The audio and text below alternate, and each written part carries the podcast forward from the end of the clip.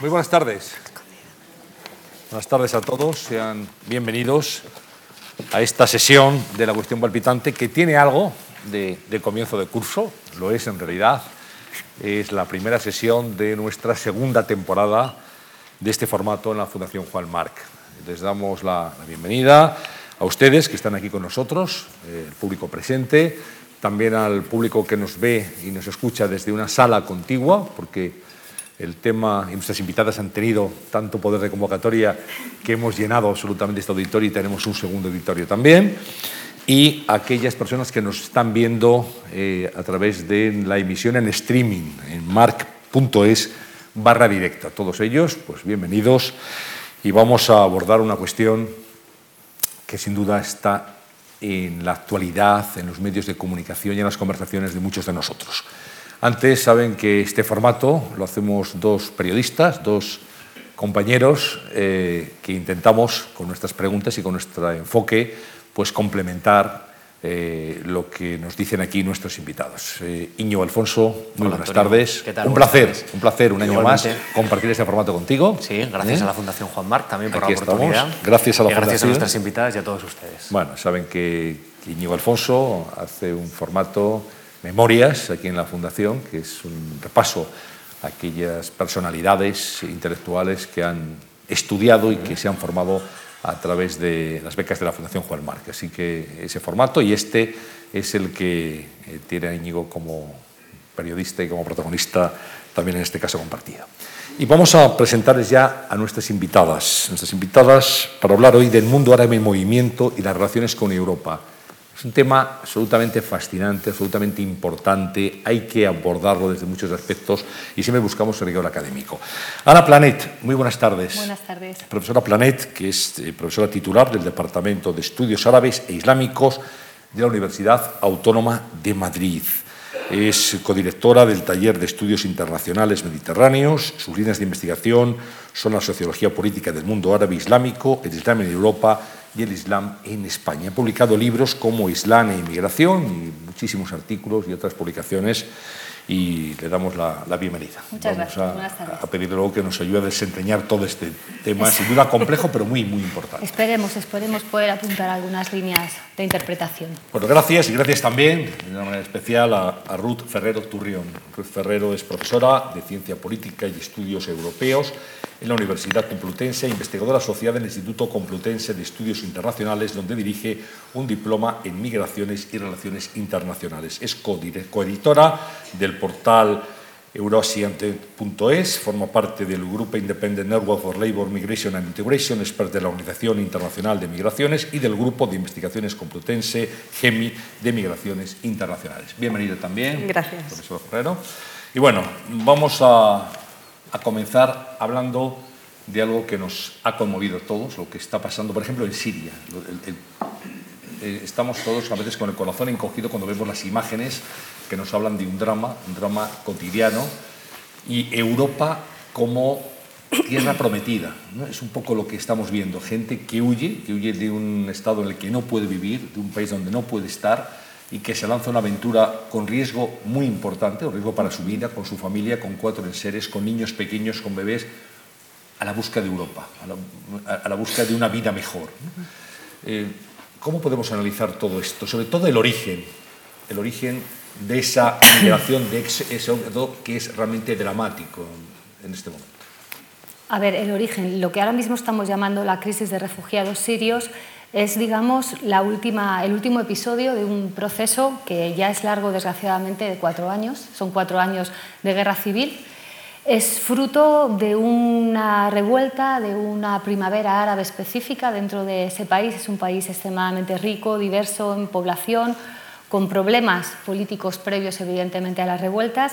Una revuelta que se presenta inicialmente como una revuelta de democracia, de mayor libertad y que, reprimida eh, torpemente por el gobierno, eh, produce, digamos, una, una serie de reacciones de los propios opositores, una entrada en escena, desgraciadamente, y en tiempo muy corto, de grupos externos al país y mm, el enquistamiento, también, desgraciadamente, en tiempo muy corto, de la violencia no solamente en un territorio, sino prácticamente por la totalidad del, territorio. ¿no? Lo que produce que inicialmente la gente pueda más o menos desplazarse dentro del país hasta que llega un momento que la situación se hace tan insegura, tan extremadamente difícil la vida cotidiana que, como bien apuntas, un número importante de sirios deciden salir por salvar la vida. Inicialmente a los países más cercanos. Lo que pasa es que los países más cercanos, Turquía, también hacia el sur, Líbano, por supuesto Jordania, llega un momento en que no son suficientes a la hora de acoger a esta gente que está saliendo. ¿no? Y desgraciadamente en los últimos meses el impacto nos viene directamente porque parece que efectivamente los sirios han desbordado las fronteras de los países cercanos y se están dirigiendo también hacia Europa. Sí, en línea con lo que decía Ana, efectivamente en los últimos meses lo que estamos viendo es que el muro de contención que era Turquía, en el caso de los migrantes, de los desplazados sirios, eh, ha abierto las puertas. Tenemos que contextualizar esto en un momento de debilidad política de Erdogan, que es uno era uno de los grandes eh, abanderados de los campos de refugiados, de mantenimiento de los campos en Turquía, y que era el muro de contención hacia Europa en el momento, antes del verano, eh, la debilidad provocada por procesos electorales mm, que no le fueron demasiado bien, ha hecho que esa, posición se haya flexibilizado y haya permitido también la salida todo ello también acompañado con recorte de los fondos que ACNUR destinaba a los, a los, campos de refugiados. Las personas que llevan allí ya años han visto que no tenían un futuro y deciden eh, intentar la aventura, la aventura europea. Usted que ha mencionado eh, Turquía, luego hablaremos más bien del fenómeno y del enfoque europeo, pero eh, en todo caso, eh, esta misma semana, ayer, Angela Merkel estaba en, Turquía, se estaba reuniendo con Erdogan, hemos visto cómo el Consejo Europeo hace apenas dos días enfocaba el problema en Turquía, ofrece 3.000 millones de euros para poner en marcha esos nuevos campos de refugiados, una agilización de los visados, incluso retomar el proceso de adhesión a la Unión Europea que está paralizado también por las reticencias alemanas desde 2004. yo le quiero preguntar, ¿cree usted que ese enfoque se la Es decir, ¿Turquía es en estos momentos la tabla de salvación de Europa en este problema? Turquía es la, estrategia política que se está siguiendo ahora mismo, fundamentalmente desde Alemania hacia Turquía, poniéndolo como muro de contención, es un eslabón más de la cadena de externalización en el control fronterizo eh, europeo. Ya lo hemos visto en Marruecos, lo hemos visto en Argelia, tenemos campos de migrantes en, ambos países y Turquía es un eslabón más. Em, la posición alemana em, el problema es que discrepa mucho de la adoptada en, anteriores negociaciones y cuando ha habido una reforma, además de la, legislación europea, según la cual tiene que haber unanimidad para, eh, tiene que haber un referéndum para, eh, en cada país, en cada Estado miembro, para que los Estados sean admitidos. No va a ser solo suficiente la unanimidad, sino que a petición de Francia, fundamentalmente, se, tenía, se tiene que hacer referéndums nacionales eh, en los que salga el sí y eso lleva a la unanimidad en el Consejo y, por lo tanto, se pueda, Turquía pudiera adherirse. Em, el caso de, la posición que ha tomado Merkel eh, lo que ha hecho es fundamentalmente dos cosas. Una, reforzar em, la posición de Erdogan a nivel político. En dos semanas hay, en dos semanas hay elecciones, por, lo tanto estamos en un mes electoral.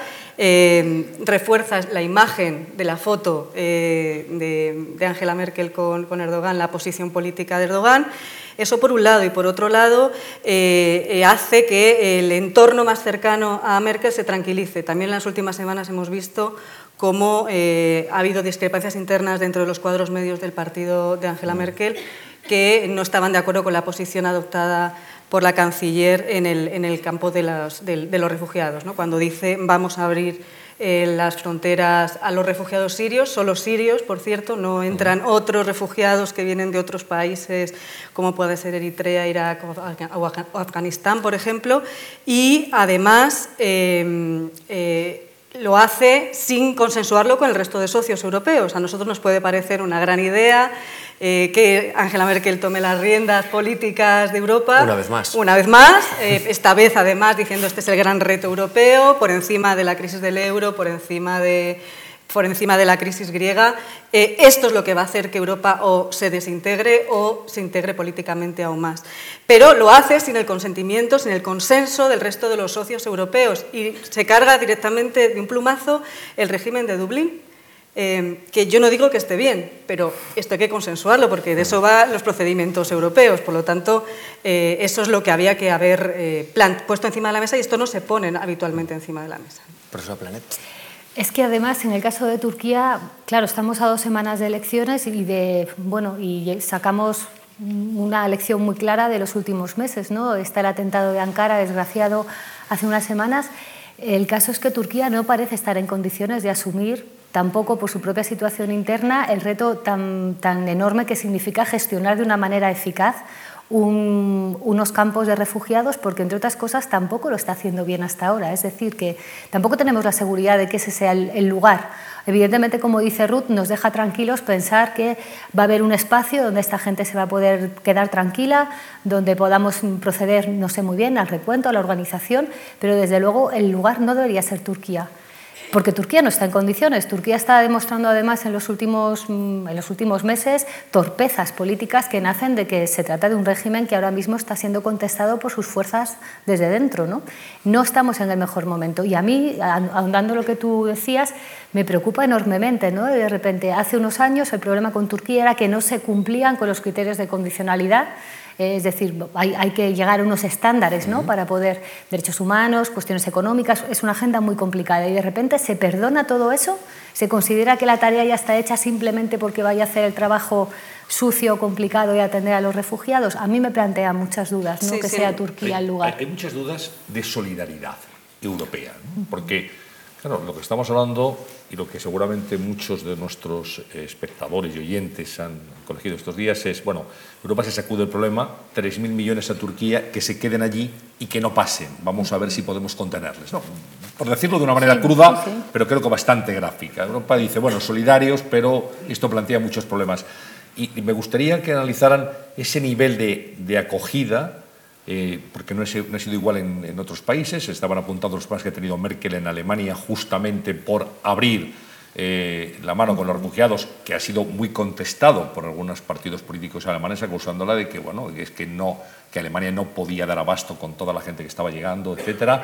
Eso no ha llegado todavía a España. Aquí tenemos pancartas diciendo Welcome Refugees, pero bueno, habrá que verlo cuando lleguen, porque a los refugiados hay que eh, admitirlos con la dignidad de vida. No se trata de que vengan aquí, sino que hay que escolarizar, hay que dar atención sanitaria, hay que dar viviendas, en fin, me gustaría que analizaran ese, ese papel de Europa como... Es complicado, pero Europa y la solidaridad en este momento, el termómetro solidario, ¿dónde se sitúa? Por lo que estamos viendo. A ver, hay una cuestión, voy a pasar enseguida la palabra a Ruth, ¿no? porque ella es quien, quien controla mejor los, mecanismos de los que dispone. Hay una realidad y es que los europeos seguimos siendo individuos que tenemos valores. ¿no? Y efectivamente pensar que al otro lado del mar, cerca de nosotros, hay gente en una situación tan desesperada, nos mueve a la solidaridad. Es algo instintivo. Y eso efectivamente a nosotros, en concreto como sociedad española, nos vuelve a situar en la primera línea una sociedad que sabe cuál es su tarea. Otra cosa es que la tarea es una tarea muy compleja y que no podemos asumir ciudadano a ciudadano, sino desde una buena organización, desde un buen sistema de acogida. Y efectivamente yo creo que en España se puede montar un buen sistema de acogida, pero a ver, Sistema de acogida, lo de siempre, un sistema de acogida y trabajando en las causas de origen. Es decir, no me sirve exclusivamente, por eso está bien que hoy estemos las dos juntas, ¿eh? no, serviría solamente abordar la cuestión de qué hacer con los que se mueven, sino eh, intentar hacer algo para evitar que la gente se mueva. Es decir, para ir... Es que Europa, es que España, es que los países de Occidente no tenemos capacidad de ayudar a pacificar nuestro entorno más próximo. Parece que no, Parece que no. Parece que los ritmos políticos, los ritmos políticos son, son muy lentos y las cuestiones humanitarias necesitan una respuesta rápida. Yo siempre digo, con la cuestión de los refugiados hay que ir rapidísimo. Con la cuestión política hay que respetar la legalidad internacional y los ritmos pueden ser otros. Y no sirve una solución rápida, no sirve una intervención rápida, la cuestión es muy compleja, no sirve desde luego que ningún actor, por bien intencionado que sea, se lance a la piscina fuera de lo lícito internacional e intervenga bombardeando, atacando, eso no sirve. Eso, eso, sí que es cierto que no sirve, pero puede hacerse a dos ritmos, es decir, con celeridad y con energía en la cuestión de los refugiados y con la pausa y el concierto político internacional, que no es solo europeo, en cuanto a, acompañar a las sociedades árabes a resolver de una vez por todas sus problemas políticos. ¿no? Sí, yo en la línea que, comentaba Ana, creo que eh, de entrada es un problema que, hay que abordarlo a distintos niveles. En un nivel eh, del corto plazo, que es incrementar la ayuda humanitaria. No podemos volver a fallar, a fallar como fallamos con las guerras de los Balcanes. Hay que hacer una ayuda humanitaria ágil, eficaz, directa, y ahí tienen que involucrarse los gobiernos, los Estados miembros de la Unión Europea. Eso por un lado, eso es indiscutible. Y ahí estamos fallando. Ahí todavía no hay ninguna acción inmediata que haya solventado esa cuestión. En, segundo término, tenemos que saber que esta crisis no se va a resolver Estado a Estado, tiene que ser una solución europea. tiene que tomarse decisiones coordinadas en todos los territorios por igual. Esto es uno de los fallos que tiene el, régimen de Dublín, que simplemente se fijaba el fracasado, el muerto, el naufragado eh, régimen de Dublín se, centraba en eh, una cuestión de quién llega a qué país, ahí tiene que pedir el asilo. Y no es, no ese es el método. Hay que homogenizar procedimientos en, tanto en los, en, los, en, los, tiempos de concesión de asilo como también en, los procedimientos para adjudicar esa, carta de, protección internacional que tienen que tener los refugiados. Y eso sería a largo plazo. Y mientras que hacemos, no, no, todo se va a resolver haciendo una nueva ley, una, normativa europea de asilo. Hay que trabajar en origen, hay que, hacer mecanismos de hay que poner en marcha mecanismos de gestión en conflicto y, posconflicto, que intervengan en origen, en coordinación con Europa, porque Europa no puede permanecer dando la espalda a lo que tiene en su vecindad eh, y, por supuesto, Europa tiene que replantearse su política de vecindad está claro que ha fracasado. Tiene que empezar de cero, empezar a construir y ver de qué forma puede establecer las relaciones tanto en la frontera oriental como en la frontera sur. En, los últimos tres años estamos viendo cómo ha fracasado en el este y ahora está fracasando con la crisis de refugiados en el Mediterráneo. Por lo tanto, es repensar política de vecindad y también la política exterior de la Unión Europea, una política inexistente ¿eh? y por lo tanto poco operativa y sin estrategia. Y eso es lo que hace que siga la bola de nieve y eh, encontremos una Europa que está paralizada, en la que ahora mismo nos encontramos con una crisis de valores absolutos. Los grandes pilares de, la Unión Europea, que eran en origen la paz, la solidaridad, etcétera, etcétera, la defensa de los derechos humanos. Eh, en algún momento yo he escuchado aquello de, bueno, Europa ya ha cumplido con estos, estos principios, estos valores, esto ya está conseguido. Ya, ya, pero a ver, es que más allá también tendrá que defender esos valores. Y también pongo en duda que eso esté, esté totalmente controlado dentro del territorio de la Unión Europea, como estamos viendo en Hungría o como estamos viendo en Calais. No querría yo tampoco cargar solo las tintas en los, en los países del este, sino también vamos a mirarnos un poquito a los países de la Unión Europea 15 це que tenemos mucho que, sobre, lo que, sobre lo que reflexionar. Por terminar, esta idea que ustedes dos han mencionado, eh, los países europeos mediterráneos han denunciado la respuesta que se está dando a este fenómeno de, digamos, el fenómeno de los refugiados, con un reparto de cuotas concretas de refugiados como si el problema no fuera a durar más tiempo. ¿no? Y el gobierno español, el italiano, está diciendo hay que trabajar en origen. Y el gobierno español incluso dice, nuestra experiencia en Senegal puede ser útil para eh, formalizar o para dar una idea a la Unión Europea de cómo trabajar con países como Siria. Pero Senegal y Siria no se parecen en nada. Hay una guerra en estos momentos e incluso hay una posición tan errática de Europa como que Al-Assad era un enemigo y ahora ya, según el último Consejo de Ministros de la Unión Europea, es parte de la solución y se quiere hablar con él. ¿Ustedes creen que España puede aportar algo concreto al enfoque de esta crisis de refugiados? Yo, creo que... Eh, yo, creo que, no es comparable el caso de eh, la política que se llevó en África en el año 2006, el Plan África, de eh, regulación de flujos laborales con, países como Senegal o Mauritania, en los que se trabajaba en origen y destinos, hacían programas de, formación profesional para evitar las avalanchas de los cayucos, para frenar la, la crisis de los cayucos. Esto no es comparable con Siria. Por una sencilla razón, porque en un caso estamos hablando de fundamentalmente migrantes económicos y en otro caso estamos hablando de refugiados, es decir, dos marcos legales totalmente distintos. Si en algo puede enseñar España a la Unión Europea es a cómo no hacer la gestión del asilo en, nuestro territorio. No hay más que ver el número de personas sirias que están en la frontera eh, sur española, en Ceuta y Melilla, a los cuales no se les está concediendo ni se les está acelerando el procedimiento de, concesión de asilo. Y son igual de sirios que los que entran por Grecia, los que están en, Hungría. Y ahí, de esos 1.500 creo que había en, Melilla, eh, la mitad son niños. Y España no está acelerando esta, esta situación. Y me da igual eh, el momento histórico en el que nos situemos. El derecho de asilo en España ha estado arrinconado, ha estado arrinconado por distintas razones. Una de ellas, la fundamental creo yo, es por el boom económico eh, de, principios de los años 2000 y, cómo eh, se asumía que todas las personas que venían de terceros países lo hacían por motivos laborales. Y el derecho de asilo se ha descuidado. Y no solamente ha descuidado, es que se entiende que todas las personas que vienen a España no quieren venir por el tema del asilo.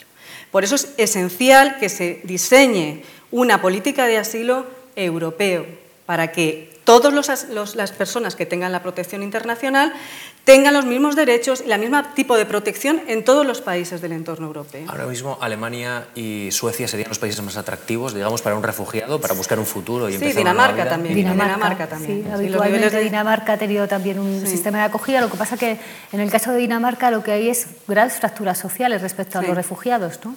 Y también es cierto que, Dinamarca ya, ya se llevó su parte en los años 90 de la gente que venía de los primeros momentos malos en Afganistán, ya se llevó su parte de otros conflictos también de origen en el centro de Asia, de manera que mm, podríamos decir que la sociedad danesa no está ahora mismo en una actitud abierta en la cuestión de los mm, asilados como sí lo estuvo en su momento. ¿no? Es que, bueno, es verdad que, que en Europa la situación de, de, refugio es muy distinta, se percibe de un modo muy diferente.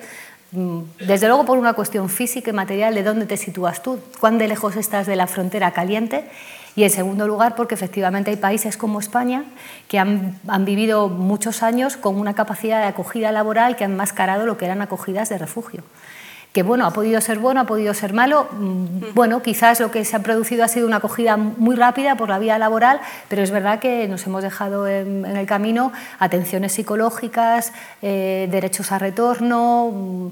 Y otro tipo de cuestiones que quizás se tendrían que haber puesto en la mesa ¿no? para, para bueno, facilitar eventualmente el retorno, que es lo que el, refugiado pretende. ¿no? Una vez acabada la situación compleja que le, mantiene lejos de su país de origen, poder retornar con garantía y continuar su vida allí. Ese es el deseo de todos los refugiados, claro. Hablamos de un concepto, sin duda fundamental, solidaridad. Otro, no menos importante, integración, con todo lo que eso significa. Y la pregunta, bueno, esto es un problema para Europa también. ¿Cómo integrar a estos nuevos europeos, a estos refugiados que llegan a vivir a Europa con una cultura distinta, con una forma de entender la vida, la religión, su tradición es diferente? ¿Cómo integrarlo de una manera efectiva? cómo conseguir la convivencia y cómo evitar ese gran problema que creo que apuntaba antes Ruth, que es eh, el auge de la xenofobia, que es algo muy preocupante que estamos viendo en, en algunos países, ¿no? de una manera en fin, primero larvada y ahora de una manera más evidente. Yo quiero dar un dato que he visto, me lo dijo ayer un, amigo eh, que lo había visto en The Economist. Eh, salía un dato ¿no? eh, de 750.000 refugiados que han entrado en Estados Unidos, por poner un ejemplo fuera de Europa, desde el 11 de septiembre, solamente dos han sido acusados de terrorismo en Estados Unidos.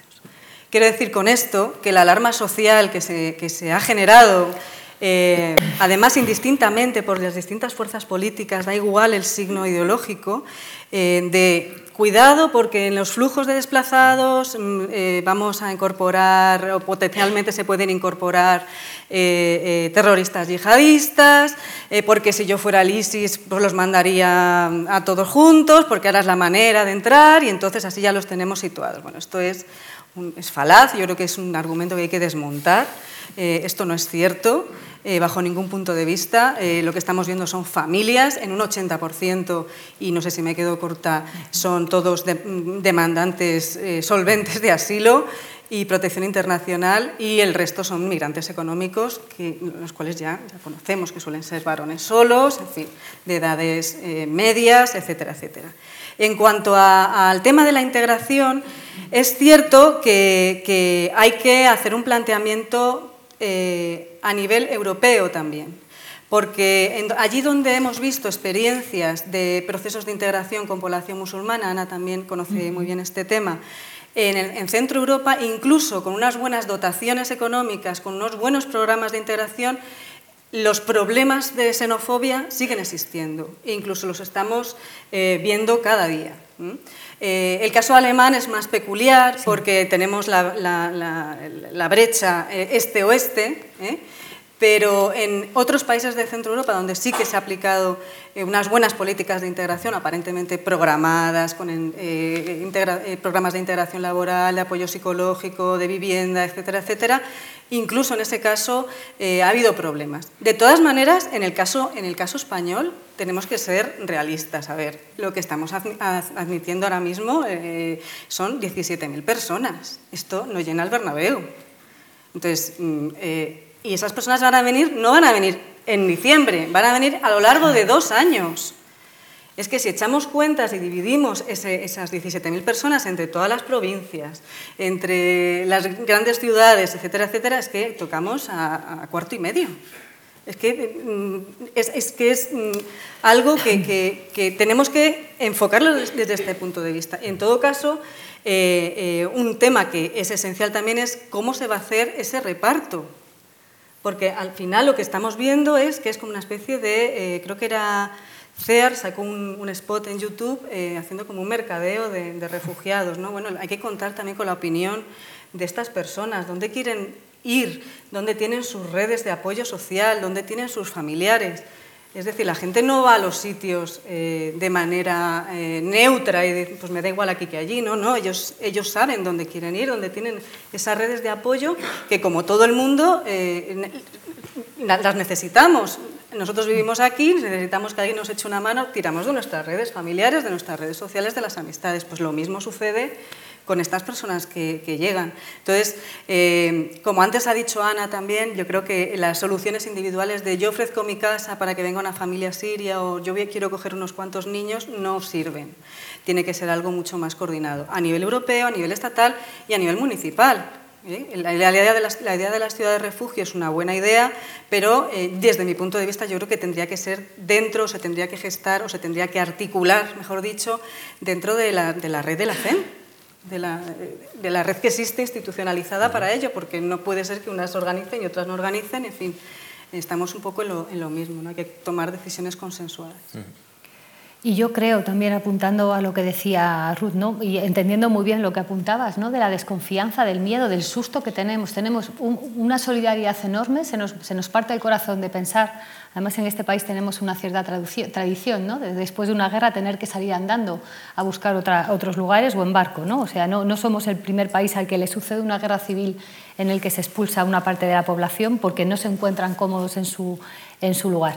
Pero una vez entendiendo ese momento de solidaridad, ese momento, claro que hay que escuchar los miedos que tiene la sociedad. ¿En qué residen esos? ¿Cuál es la base de esos miedos?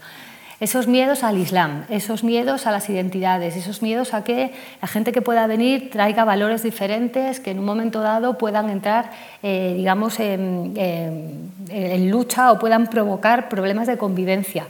Yo creo que esos miedos hay que expresarlos y hay que ponerlos en la mesa, porque si nos negamos a reconocer que existen, entonces no vamos a avanzar.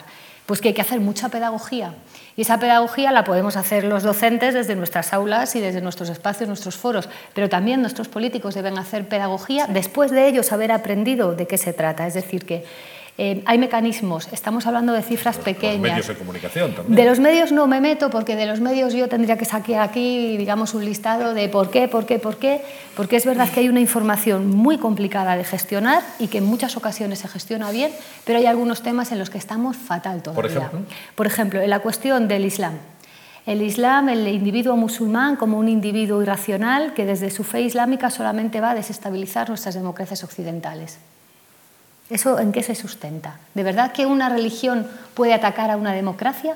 A ver, me estás hablando de un terrorismo, ahí yo te lo acepto. No seré yo quien niegue la existencia de un yihadismo y de unos perversos que hacen del Islam un elemento, un arma de miedo. Eso no lo voy a negar, no sería yo lógico.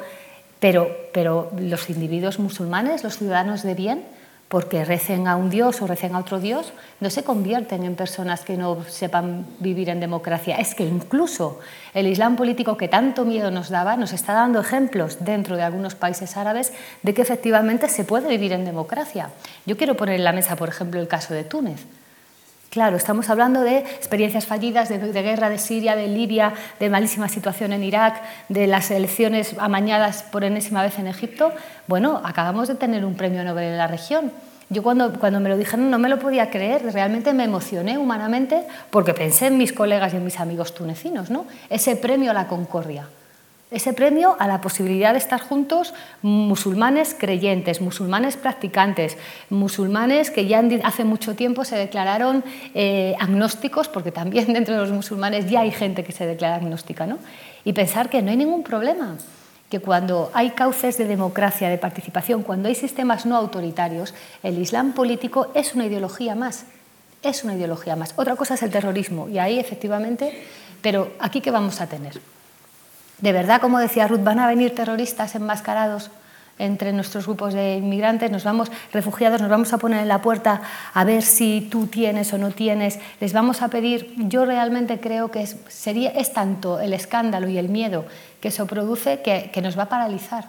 Yo creo que eventualmente es mejor dejar que entren y que nuestros servicios de seguridad los exterminen. Realmente, realmente. Antes de poner la duda en la puerta, ¿no? A gente que viene y que no viene de un camino fácil, ni de una trayectoria corta, ni huyendo de nada fácil. Es ¿eh? curioso que haya expresado estas dudas también hasta algún obispo de la Comunidad Episcopal Española. ¿eh? Claro, bueno, algún Sí, bueno, es que la presunción de inocencia no existe, ¿no? En este caso. Sí, sí. Es Eso que- ha, llamado, ha llamado notablemente la, la atención. Hombre, llama la atención que una persona como el obispo que ha hecho las declaraciones tenga todavía una voz pública, porque realmente mm, yo pensaba que la Iglesia estaba organizada y esto me van a permitir una pequeña broma, ¿no? Yo pensaba que había una voz sobre ello y yo estaba muy contenta, dentro de mi respeto absoluto por todas las religiones, con la respuesta individual del Papa Francisco, ¿no? Diciendo que, que no exageremos, que todos podemos acoger. A mí me parecía un punto de partida para tranquilizar las almas de los creyentes sencillos antes de las geopolíticas. Y de repente nos encontramos dentro de la misma iglesia, en una jerarquía de rango menor, un- un- un- una opinión así. Afortunadamente todos somos humanos, todos podemos cometer errores, se nos calienta la voz y luego se, se disculpó ¿no? por, por haber hecho, por haber sembrado esa duda. Porque sembrar la duda en los corazones no creo que sea la mejor manera de afrontar una cuestión tan delicada y tan sensible ¿no? como esta.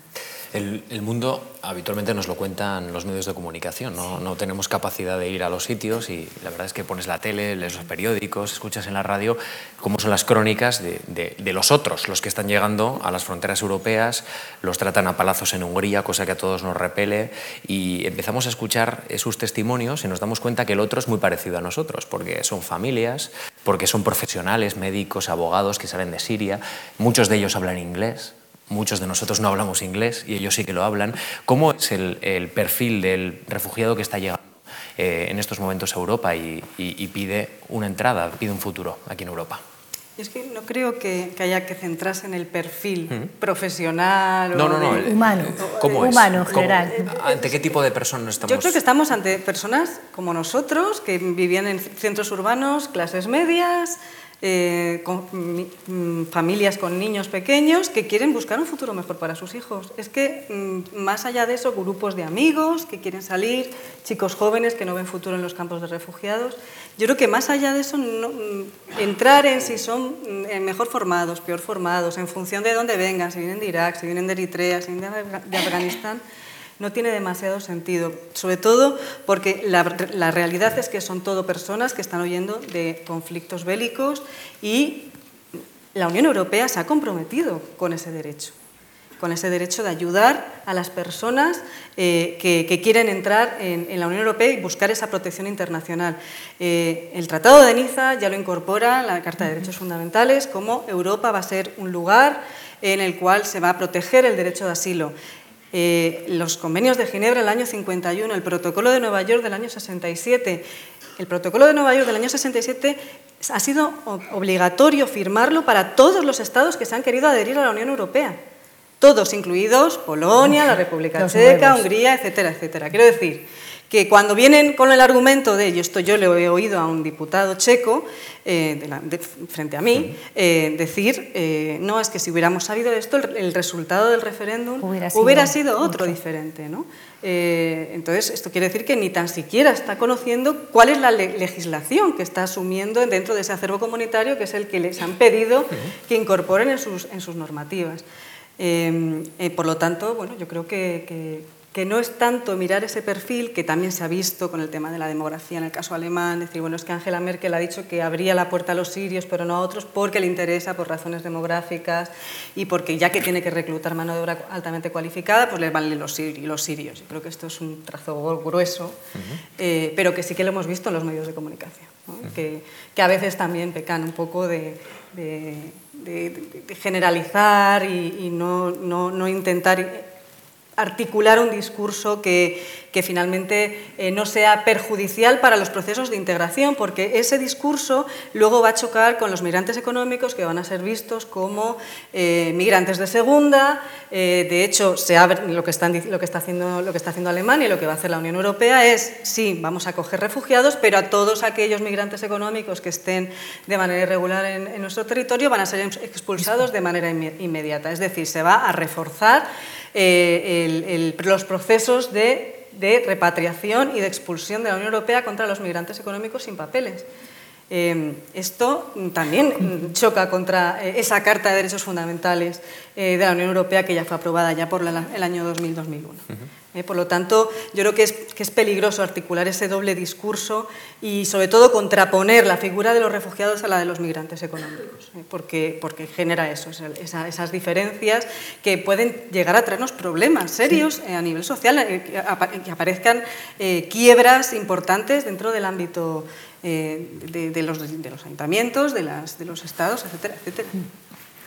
Es que es bastante complicado. El otro día me preguntaban, era en otro foro y la pregunta era una pregunta quizás que partía de, una cierta mala intencionalidad de quien la hacía, si le correspondía a las comunidades religiosas de musulmanes que ya viven en Europa ser los acogedores de esta nueva ola de refugiados. Y entonces, claro, yo no entendía muy bien yo no entendía muy bien por dónde ven. Luego la persona insiste, no, claro, porque ellos se conocen, tienen unas competencias lingüísticas, vienen de un sistema cultural y digo, a ver, a ver, entiendo la parte lingüística, eh, eso es, eso es un problema realmente, ¿no? El otro día decían en Turquía, los niños sirios, ¿cómo van a ser escolarizados en Turquía si los niños sirios no hablan turco?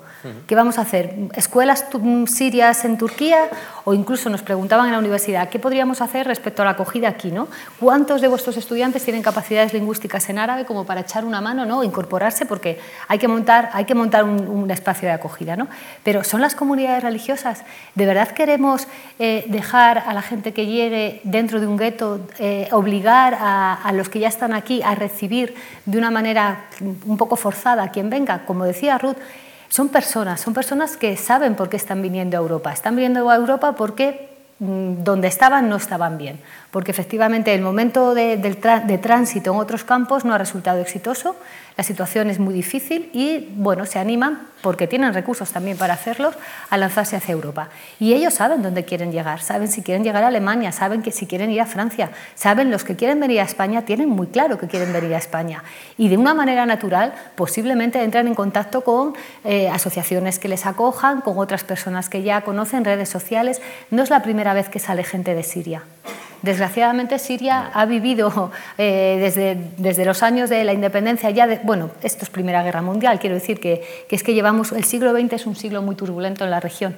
Mm, hace ya, mm, por no irnos tan, tan, atrás, en los primeros 80 ya vino un primer grupo amplio de, de, gente de Siria que huyeron de una represión brutal del entonces presidente, padre del actual presidente. Y, por supuesto que esas comunidades existen y yo estoy absolutamente segura que de una manera natural se buscarán las redes. Pero una acogida comunitarista, no. Una acogida a los municipios, efectivamente, en los municipios, pero no los municipios aquellos que voluntariamente decidan ponerse el label de ciudad que acoge, no. Tenemos nuestros organismos, tenemos nuestras instituciones y tenemos muy bien engrasado el proceso de toma de decisiones. Yo creo que en España estamos preparados. Se necesita la voluntad política y los recursos y, sobre todo, en paralelo, explicar a la ciudadanía por qué estamos haciendo esto. Esto no es en detrimento de otros, esto no es para quitar los derechos a otros, esto evidentemente no nos va a quitar el, el a nadie. Esto es una obligación que tenemos porque somos ciudadanos de Europa y porque los europeos estamos comprometidos con la legalidad internacional. Y de ahí yo no me bajo, de ahí yo no me bajo. Estamos comprometidos todos y cada uno de nosotros. Y yo confío en que podamos hacerlo bien. Yo creo que, lo vamos a poder hacer bien, ¿no, Ruth? Yo soy muy optimista, ya sabes que siempre, siempre encuentro... sí, yo creo que, la... perder la, al menos el optimismo, las ganas de hacer bien las cosas. ¿no? Yo creo que la voluntad política es esencial. Y, en, el caso, en el caso de España que estamos diciendo, bueno, ¿cómo vamos a hacer las, redes de acogida y demás? Bueno, es que habrá que empezar a hacer la casa por el tejado, bueno, por, el, por los cimientos. ¿Cuáles son los cimientos? Pues de entrada, por ejemplo, haber aprobado el reglamento de asilo, que llevamos con la ley de asilo desde el año 2009 y todavía no tenemos aprobado por el Parlamento eh, eh, el, reglamento de asilo, que ya, la última vez que pasó fue en el 2013 por el Congreso. Yo creo que podían haberse puesto de acuerdo las fuerzas políticas para, para haber aprobado pues ya en esta legislatura no va a ser. No Aquí ya, no, va a ser, ya no va a ser. Queda una sesión. Eso lo sabes bien, eso lo sabes bien, que dentro de nada... Entonces, cualquier, cualquier otra cosa que se diga al respecto, dices, bueno, sí, pero es que lo primero que tienes que haber hecho, no lo has hecho. Hay dos cuestiones que han salido aquí en el eh, coloquio que me parecen muy interesantes y me gustaría aterrizar para que las analizaran. Una apuntaba la profesora Planet, y es que hay que actuar no solamente aquí, cuando viene en Europa, hay que actuar allí, en origen. Esto es muy importante. Y otra que apuntaba Íñigo también, es decir, bueno, Europa no sabe qué hacer con Bashar al-Assad. Eh, es, eh, solución, es problema. En fin, la forma de actuar, hablaba de Jafez al-Assad hace un momento, de, su hijo pues es perfectamente descriptible en cuanto a los derechos humanos se refiere. Entonces, es un sátrapa, pero es parte de la solución, tenemos que dejarle allí. ¿Qué, es, qué, hacemos con Al-Assad en este momento y, cómo actuamos allí en, origen? Estas son las grandes cuestiones. ¿Solo en Siria o en el conjunto de la bueno, Podemos, podemos hablar de Siria y después si quieres lo extendemos, pero en principio en Siria porque es una figura sin duda políticamente muy controvertida. Sí. Y ahora dice, no, no, es que hay que dejar, es que derrocar a Assad sería peor. Bueno, es que esto hay mucha gente que no lo entiende. Yo tampoco lo entiendo. Quiero decir que yo a ratos pienso que derrocarle sería la solución, porque a mí me mueve, evidentemente, escuchar al pueblo sirio que se ha levantado, pero por otra parte pienso en un avispero similar al que sucedió en Irak, por ejemplo, cuando se acabó con la figura de Saddam Hussein. Son las personas, pero son los sistemas también. ¿eh? Y bueno, la gente que conoce más la cuestión siria, yo no soy especialista en absoluto, habla muy claramente de él como persona y su grupo más próximo, pero luego, mm, digamos, un segundo círculo de poder, que es donde estaría la complejidad real. ¿no? O sea, no sería tanto su camarilla y él, sino eh, un, segundo.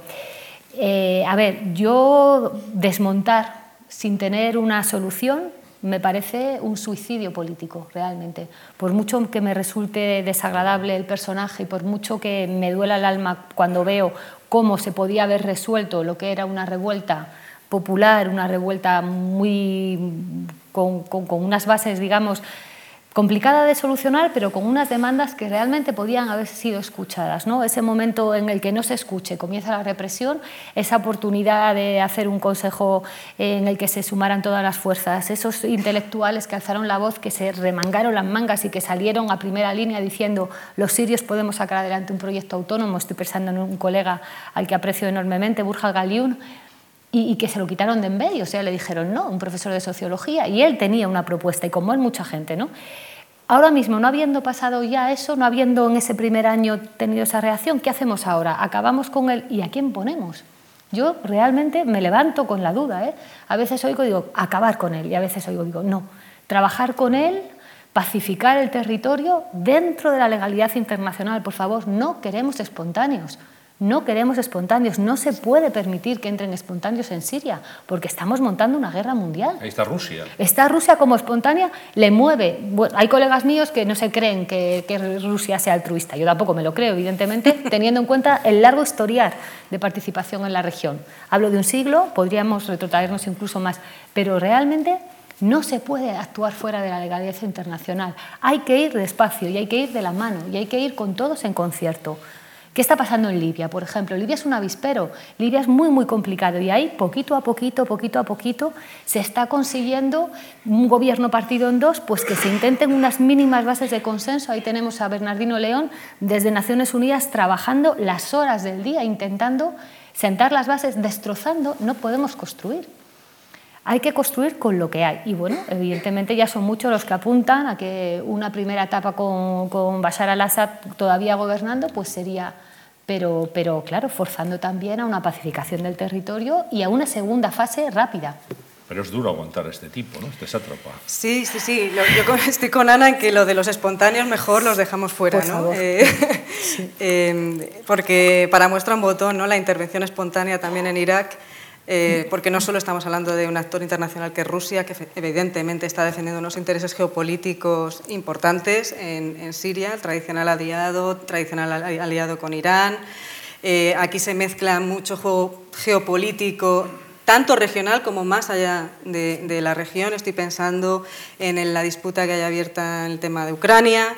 Eh, cómo se está intercambiando mm, favores la Unión Europea, Estados Unidos y Rusia en, relación con quitar las sanciones a Rusia, si apoya eh, eh, la intervención, o sea, si, si, se mete de cabeza a intervenir en Siria según los parámetros que marque Estados Unidos, por supuesto. ¿eh? pero Estados Unidos ha sido un actor fundamental en la región también. Eh, por lo tanto, sí, hay que, hay que tener un plan, hay que tener una estrategia. Vuelvo a lo mismo. La Unión Europea no ha tenido estrategia. El problema es que Estados Unidos parecía que lo tenía y tampoco lo ha tenido. Se metió en Irak, se ha salido de Irak, se ha, ha quedado la casa hecha unos zorros. Eh, tenemos un Estado islámico que se ha ido territorializando, algo que antes no era así, y ahora tenemos un problema en el cual hay unas relaciones eh, de, de, amistad muy subgéneris. Tenemos a los kurdos que eh, se llevan bien con Estados Unidos, pero se llevan mal con Turquía, que sí se lleva bien con Estados Unidos. Luego tenemos a los rusos que trabajan con Irán y eh, son amigos de Al-Assad, pero claro, los rusos no quieren que el Estado Islámico se les meta también en Rusia, porque también está bien de incursiones. Entonces, eh, quiero decir, mm, ¿cómo va a actuar Rusia ahí? O cómo está actuando, pero también está Francia bombardeando. Estados Unidos lleva interviniendo en la región también un tiempo. Eh, es verdad que no tanto, o no se ha metido tanto como los rebeldes sirios hubieran querido, ¿no? aquellas famosas líneas rojas de la, de la guerra química, ¿no? que al final Obama decidió no, no, intervenir. no intervenir. Entonces, eh, claro, el, la cuestión es hacer una, tener una estrategia, tener una estrategia que, que permita eh, efectivamente eh, buscar soluciones, porque lo de Al-Assad evidentemente tampoco es, es de recibo. Ya, es que resignarse a, a mantener a Assad es realmente duro sí. para la opinión pública internacional. Sí, llegamos a este punto, yo quería que de la tablet de, de Íñigo sí, vamos a... salgan las preguntas que han llegado de aquellas personas que, sabiendo que se celebraba este coloquio, han dejado sus, sus dudas. Eh, a través de march.es. Sí, Antonio Arribas, de Madrid, eh, ve exactamente cómo es el ciclo que hemos preparado y la propuesta que hemos preparado, el mundo árabe en movimiento, y se pregunta, ¿el mundo árabe a dónde va?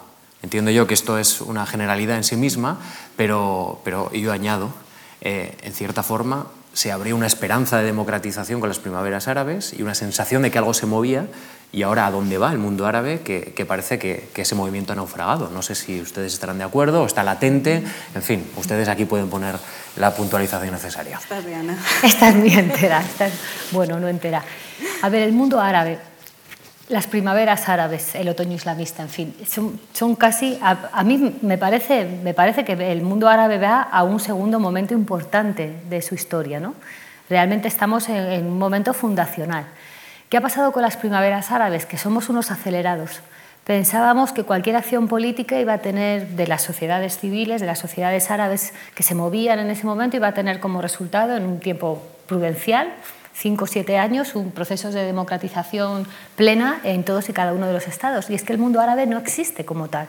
Son diferentes estados con una historia particular, oportunidades políticas, un tipo de oposición, un tipo de gobierno y según cada uno ha salido, cada uno va avanzando. ¿Hay avances? ¿Hay momentos, digamos, en los que podamos ser optimistas? Claro que hay avances en algunos. A mí me gustaría mucho que el balance ahora mismo fuera un balance mucho más positivo que negativo y desgraciadamente tenemos un conflicto muy serio que hace casi, casi, casi que la balanza se inclina hacia lo negativo, pero claro que hay avances. Eh, ¿Qué hay avances? Mm, particularmente de algunos estados en los que se van consiguiendo consensos mm, interiores algunos estados en los que efectivamente las primaveras árabes han forzado reformas institucionales, curiosamente las monarquías, ¿no? las monarquías, estas que decimos basadas en el parentesco, ¿no? desde el punto de vista de la sociología política, Marruecos, los países del Golfo, bueno, pues eh, se han metido en, procesos de reformas, algunas más profundas, otras menos profundas, no todo hacia adelante, porque luego hay pasitos hacia atrás. Ahora mismo estamos sufriendo los, que, los que estamos próximos a Marruecos la Em, la, huelga de hambre de, de Matin Mojib, profesor de historia que se ha declarado en huelga de hambre porque no le permiten viajar a, defender sus posiciones, un historiador, no estamos hablando de, una persona teóricamente que pudiera amenazar al régimen y ahí estamos ante un episodio difícil, pero tenemos la experiencia, por ejemplo, actual de, Túnez, que nos llena de esperanza, aunque también los atentados este, de, este, verano nos hacen pensar que, que no, no, es un camino fácil, ¿no? porque claro, hay un ambiente de inseguridad y efectivamente en ese ambiente de inseguridad pues, pues en cualquier momento algo te puede sacar de tu camino, pero aún así la sociedad tunecina sigue apostando por una construcción estatal.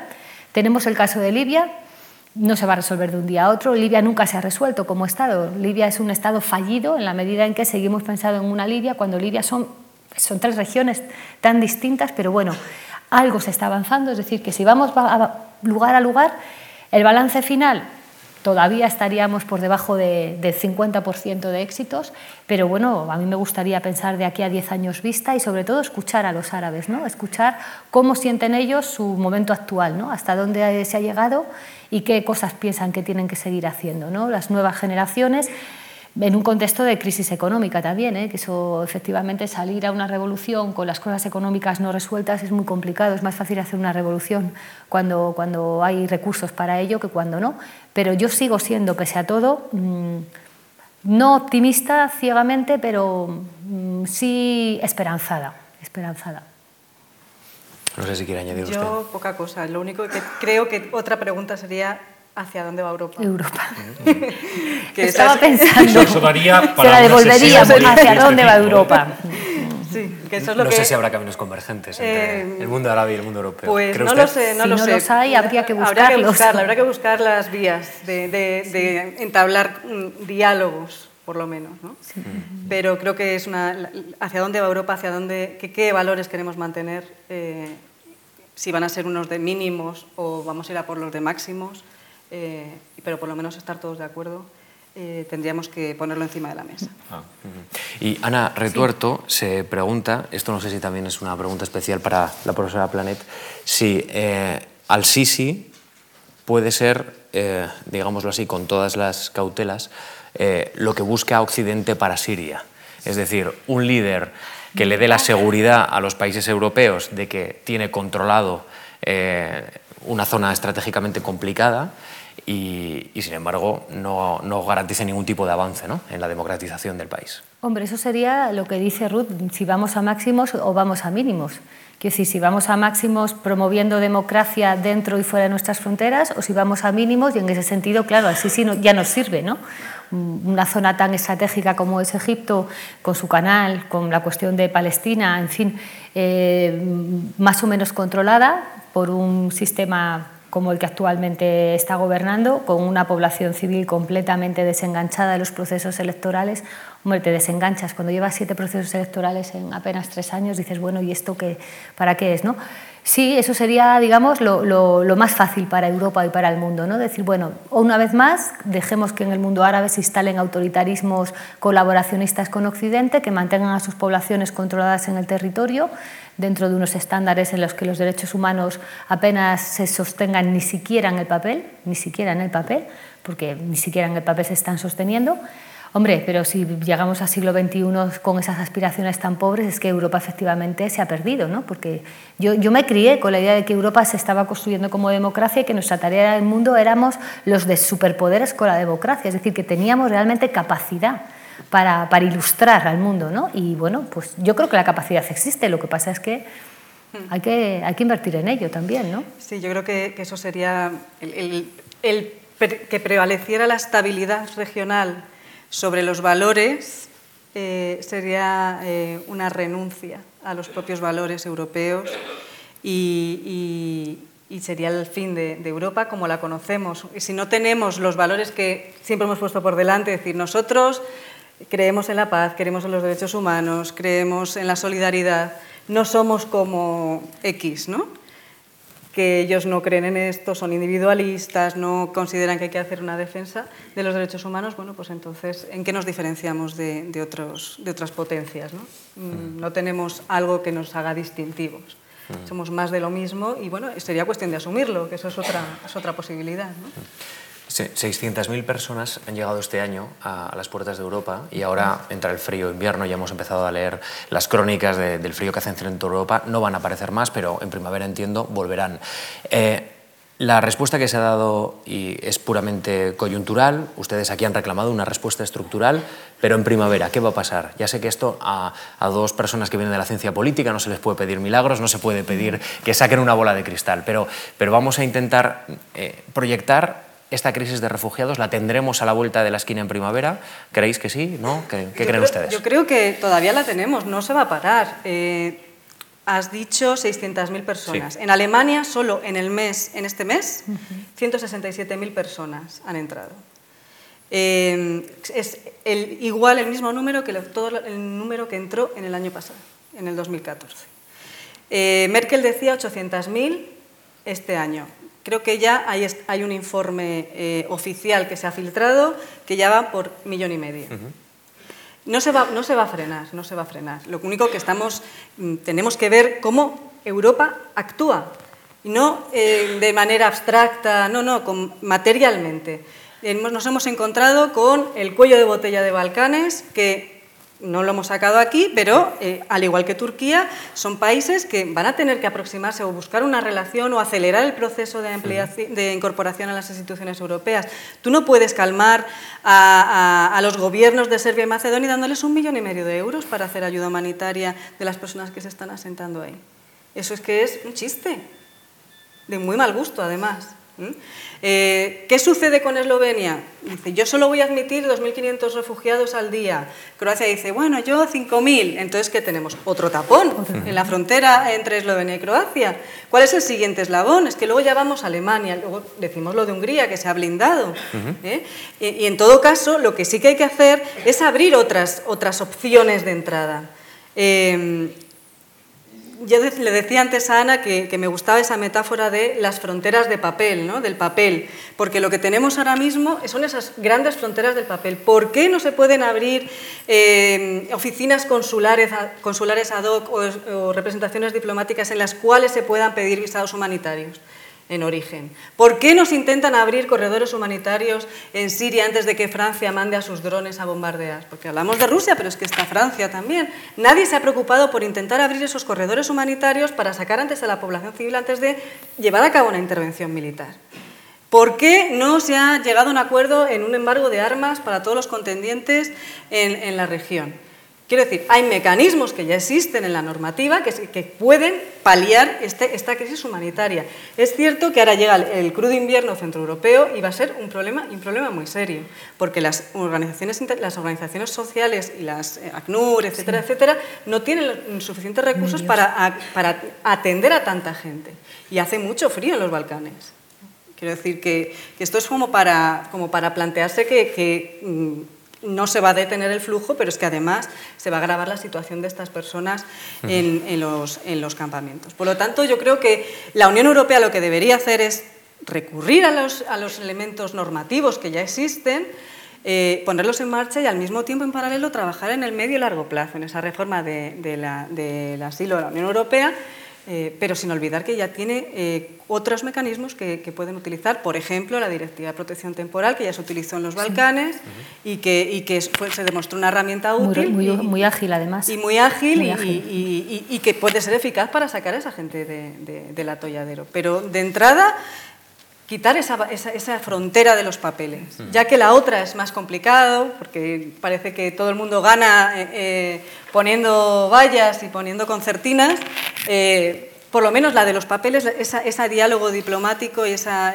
coordinación diplomática que tiene que haber desde la Unión Europea, que para eso tenemos un servicio exterior europeo. Ojalá, ojalá que sea así. Estamos terminando, si hubiera que resumir de alguna forma lo que aquí se ha dicho, creo que estamos, y ustedes les, les doy el último minuto para que puedan corroborarlo, que estamos ante una crisis de valores, usted lo ha dicho, señor Ferrero, pero una crisis de solidaridad, una crisis de acción, una crisis de liderazgo y una crisis institucional, al menos. Es decir, que esto es lo que tenemos en este momento frente a nuestra realidad.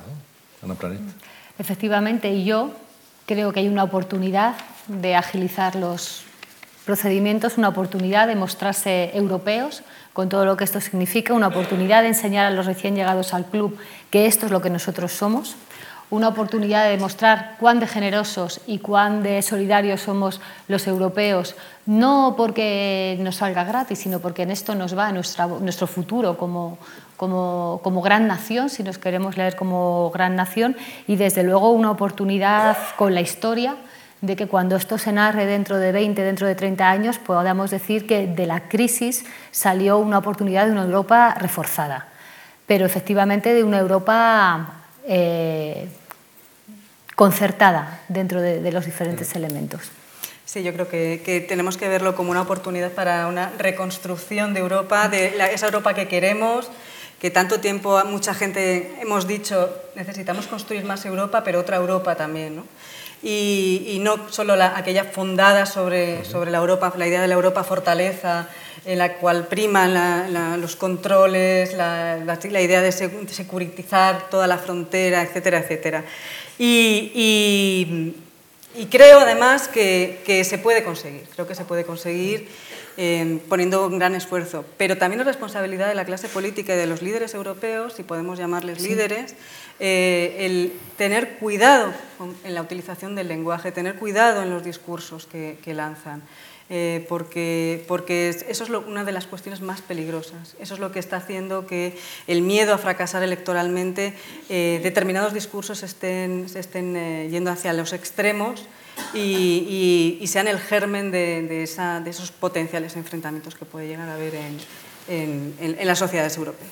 Muy bien, pues antes de despedirlas, eh, déjeme que anuncie a nuestro público eh, unas sesiones muy interesantes que van a tener lugar eh, aquí, en este mismo escenario de la Fundación Juan Marc, mañana, día 20, y el jueves, día 22. Hablamos de Montesquieu, su vida, su obra y su tiempo.